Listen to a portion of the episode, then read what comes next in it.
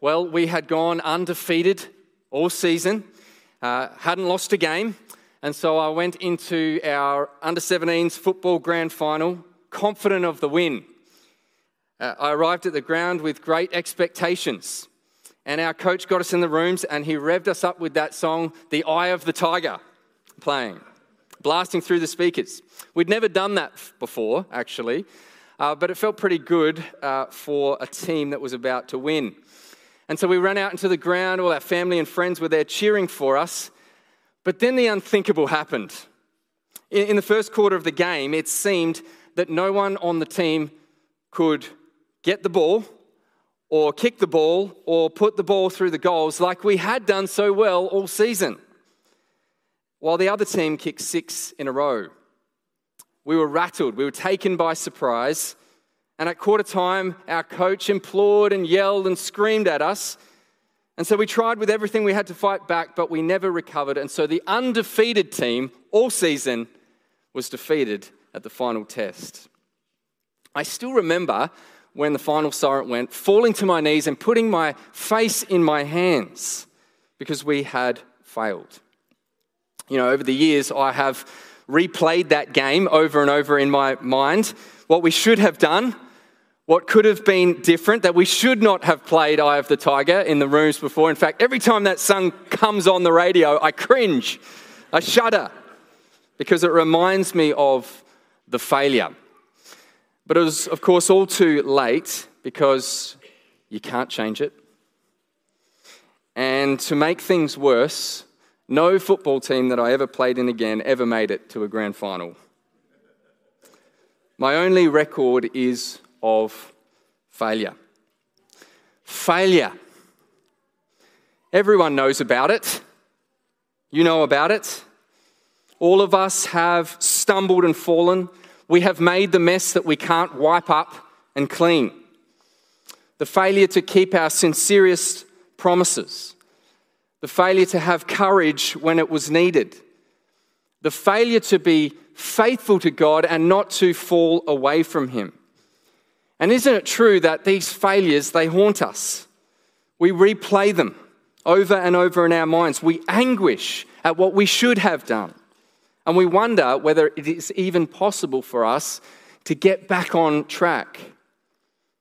I wonder if you feel like that this morning. If even as you've come here today, as you're sitting in the seats listening and you've listened all morning, if you are in some way sitting in the shame of your failure. This morning, I want to share with you the hope for those who have failed. The hope for those who have failed. It is also a significant morning for the life of our church this morning because today we finish a year long journey through the Gospel of Mark. Today we reach the end. And I have to tell you, if you noticed when Steph read it out for us, it is a strange ending. It is quite strange. Have a look at verse 8, 16, verse 8, the last verse of Mark. After nothing short of the resurrection of Jesus, Mark finishes with, and they went out and fled from the tomb, for trembling and astonishment had seized them, and they said nothing to anyone, for they were afraid. Now that's it. That's the end. What a letdown. You, you, I mean, you would think that there should be joy, there should be celebration because Jesus, the one that they had walked with and loved, was risen again. The tomb was empty. He is risen. Shouldn't be fear and trembling, but there is fear and trembling, and they flee away afraid.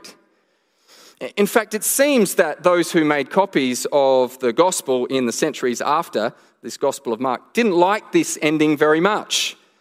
And so they tacked on a few resurrection appearances on at the end, which you can read about in Matthew, Mark, uh, in Matthew, Luke, and John, to make it kind of feel a bit better, to sort of dress it up a bit.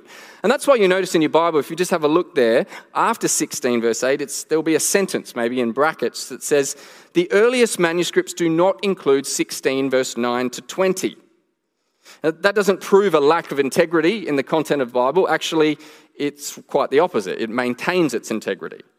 The earliest copies of the Gospel of Mark, which is the closest time to the actual events of Jesus' life, they are the most reliable. And they're all consistent with one another. And they didn't have verses 9 to 20 in them. And so they're not given the weight of inspired scripture. And regardless, when you read 9 to 20, which you read later, there's nothing in there that undoes any major truth. But the point is here is, is this is such a strange anticlimactic ending that people later thought, we need to change this. We need to fix this up. We need to make this look a lot better. This is not how it can end with people running away afraid. Jesus is risen. But actually, when you look a little bit closer, what you find is that this strange ending actually fits per- perfectly with the whole purpose of the Gospel of Mark. As we have seen, many of you have been with us over the last year, Mark wrote a gospel about discipleship, about recognizing that Jesus is the Son of God and that following Jesus is going to be a path of following him through suffering on the road to glory. And there has been proof along the way of a lot of failure. A lot of failure from Jesus' followers. And so the jarring end of Mark asks all of those who have failed to follow Jesus faithfully, What will you do now? What are you going to do now? I want you to have a look at, with me at the proof of the failure here in this passage. Notice that after the death of Jesus on the cross, you had the confession of the Roman centurion. We are told in verse 40 there were also women, women looking on from a distance, among whom were Mary Magdalene and Mary, the mother of James and the younger, and of Joseph and Salome. And so the woman, women were there at the cross. And notice there is a specific note that is made about them. There's a, there's a comment, comment by Mark made about them. Verse 41 When he was in Galilee, they followed him and ministered to him, and there were also many other women who came up with him to Jerusalem. And so the women here are noted for the fact that throughout Jesus' three year ministry on earth, they followed him and they ministered to him. They are being highlighted for their faithfulness to Jesus. They began at Galilee and they are still there at Jerusalem and even there at the cross. And so you might ask then, well, where is the proof of the failure here? And the elephant in the room, of course, is where are the disciples? Where are they? Where are the most prominent followers of Jesus? Where are all, all the 12 who said to Jesus in the upper room, We will never leave you, Lord? Judas, who betrayed him, Peter denied him, all the rest of them fled. Where is all that testosterone fueled bravado? Well, Mark told us bluntly in 1450, and they all left him and fled. But do not fear because the women are here. And, th- and this is a side note. I feel like this would be a fun topic for the next West Women's Camp. It would be encouraging for the women. I, I thought you could call it the only chromosomes at the cross. With just a little, just a little XX next to it. The women have been faithful. The disciples are nowhere to be seen. And so the faithfulness that's highlighted here in the women also reveals the failure of the most prominent of Jesus' followers. It's also quite interesting that the only time Mark mentions any women in his gospel by name is here, and he does it three times. And so he is purposefully mentioning these three women Mary Magdalene, that's one, Mary, the mother of James, and Salome. And their names are repeated three times to the end of chapter, chapter 16, and it's almost like Mark is saying, Where's the inner three? Where's Peter, James, and John? Well, they have failed. And take a look in 16, verse 3. The women are on the way up to anoint the body of Jesus in the tomb on Sunday morning. And notice on the way to the tomb, they're worrying among themselves who's going to roll the stone away? You see, it's going to be too heavy for the women to move on their own. Again, where are the disciples? This is proof of their failure. They are not there, they have failed. I, I want to say to you this morning, brothers and sisters, haven't we all failed too? think about this in your own life. How much in the past month have you failed in lust and immorality? How much in the last month have you given in to pornography, How much in the past month have you failed in the treatment of your spouse? How much have you gossiped? How much have you slandered? How much have you failed in greed and selfishness? How embarrassed have you been about Jesus in front of others? How prayerless? How consumed have you been with the ungodly things of this world? How much have you flown off the handle in anger?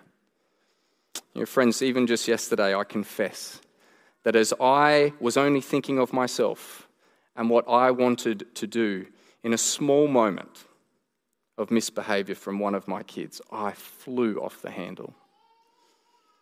I got angry, I overreacted, and I yelled. And I realized as soon as it happened, I have failed. I failed once again. I wonder if you look of, as you look at your life at the moment, if you think of this last month, haven't you failed? Can you point to deep, anguishing failures in your own life? As we move on, in contrast to the absence of the disciples, Mark turns his focus to a man named Joseph of Arimathea. And Joseph was a non disciple, if you like. He was a member of the Jewish Sanhedrin, which was the assembly that actually got rid of Jesus and had him killed. But Joseph was someone who didn't consent to that. He was like an insider in the religious kind of leadership group who had sympathy with Jesus. And compared to the proof of failure of the disciples, Joseph is a picture of faithfulness. He's a picture of faithfulness. And Joseph knew what would happen once Jesus was confirmed dead, and what would happen to his body was that it would be tossed uh, into a common criminal's grave. And so, before the Sabbath began, because they weren't allowed to do anything on the Sabbath, before the Sabbath began, uh, he got really proactive that evening to go to Pilate to ask for the body of Jesus. And I want you to notice what he said of Joseph in contrast. He himself was looking for the kingdom of God. Looking for the kingdom of God. Joseph was a man of faith, an unexpected man of faith who was expected for God's coming kingdom. And notice what else is said of him. He took courage and went to Pilate. What a risk this was for him. A risk that Pilate, who would have already been pretty ticked off at the Jews for the chaos they have caused around Jesus' death, and seen that he was one of them, perhaps Pilate would have lashed out at him, arrested him, or whatever. And even from his own side, if the Sanhedrin had known what Joseph was up to, perhaps they would have seized him and killed him. This was a significant risk, this approach that Joseph made, but Joseph took courage. And we see here that Pilate granted him the body, and Joseph did this incredibly noble thing and prepared the body of Jesus for burial. Many believe in his own family tomb. This is a picture of faithfulness. Joseph is the unexpected picture of the faithful and courageous allegiance to Christ that Mark has been telling us about all the way, that risks our own personal safety to take up our cross and follow Jesus, to follow the way of the kingdom. And we are supposed to take notice of this picture. It's the kind of discipleship that has been called of them and is called of us today. And to make this picture of faithfulness all the more clear, there is something surprising that happens because Mark, in typical Mark fashion, returns back to the subject of the women immediately. Women, Joseph, now back to the women. And there's a point here. On Sunday morning, as they make their way to the tomb to go and anoint the body of Jesus, they worry about who's going to roll back the stone but when they get there, the stone is already rolled away. And so they enter the tomb and they see a young man, evidently an angel, who's sitting on the right side, dressed in a white robe, and they were alarmed. Verse 6 And he said to them, Do not be alarmed. You seek Jesus of Nazareth who was crucified. He has risen, he is not here. See the place where they have laid him. And that's a lot of information for them to take in all at once, to be fair. He is risen, he is not here.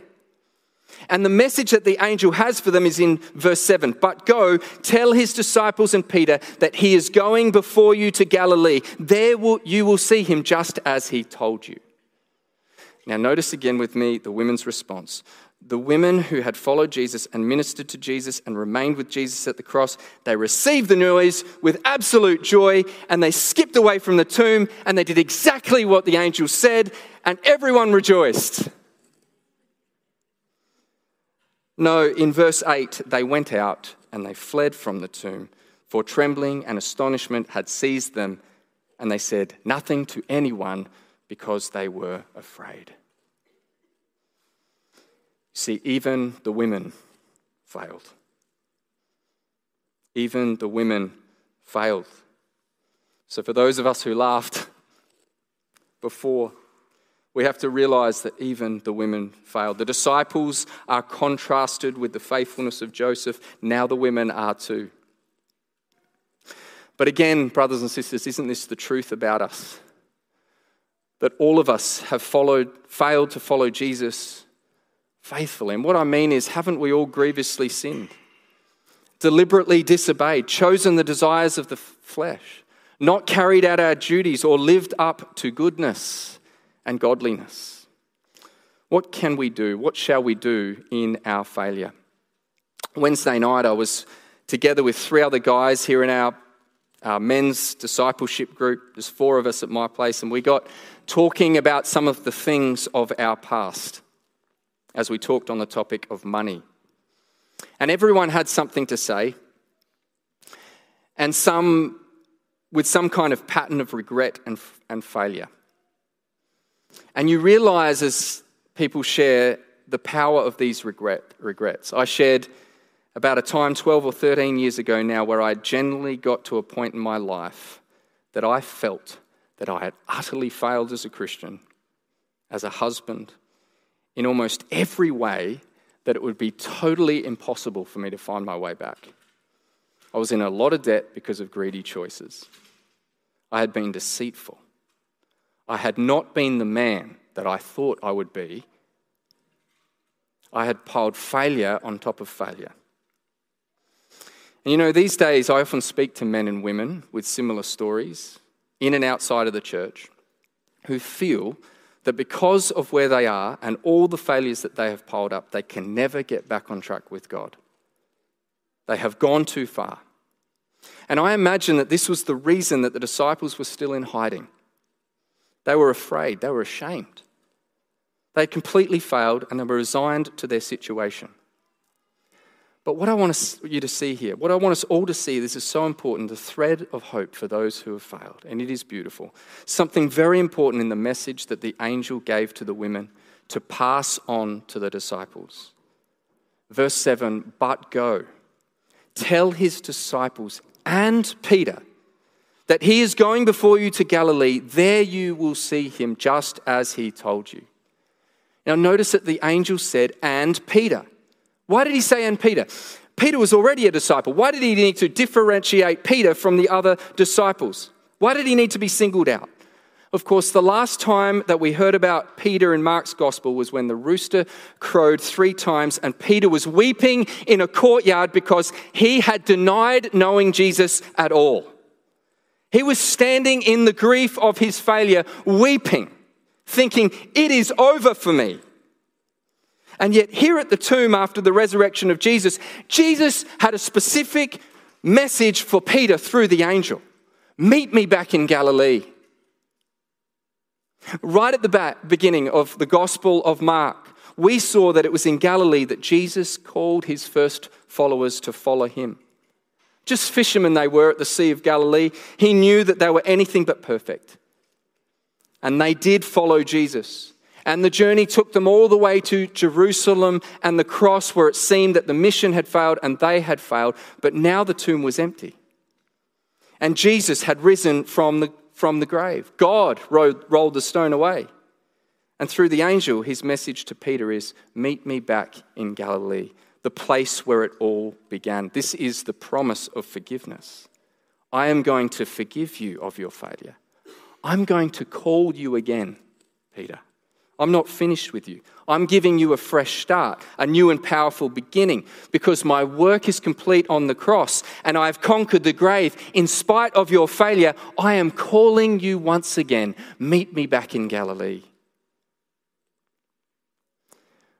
And what Jesus is saying to the failed in light of his death and resurrection is simply this come and meet me again and resume the journey. This is the grace of God for all of you, all of you who have failed. If you have gotten off track, Jesus' message to you is resume the journey. Meet me in Galilee. Come back again to the place where it started, where you met me and you realized that your sins were forgiven. You were washed and clean, and it wasn't any of your doing, it was all mine. Meet me there and resume the journey. This is the great hope of resurrection. This is the promise of forgiveness for all the failures, for all the shamed, for all the hopeless, for all the desperate, for all of you who are in anguish and despair about your lives this day.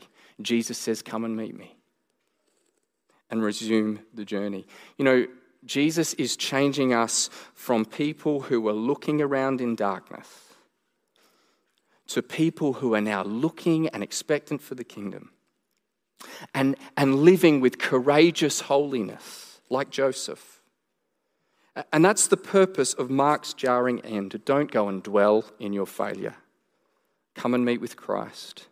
Come and resume the journey. Take up your cross and follow him.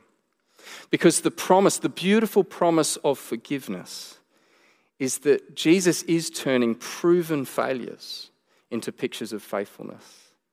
And he's doing this bit by bit by bit by bit as we choose the path of following Him. We're going to sing our final song now. We're going to close.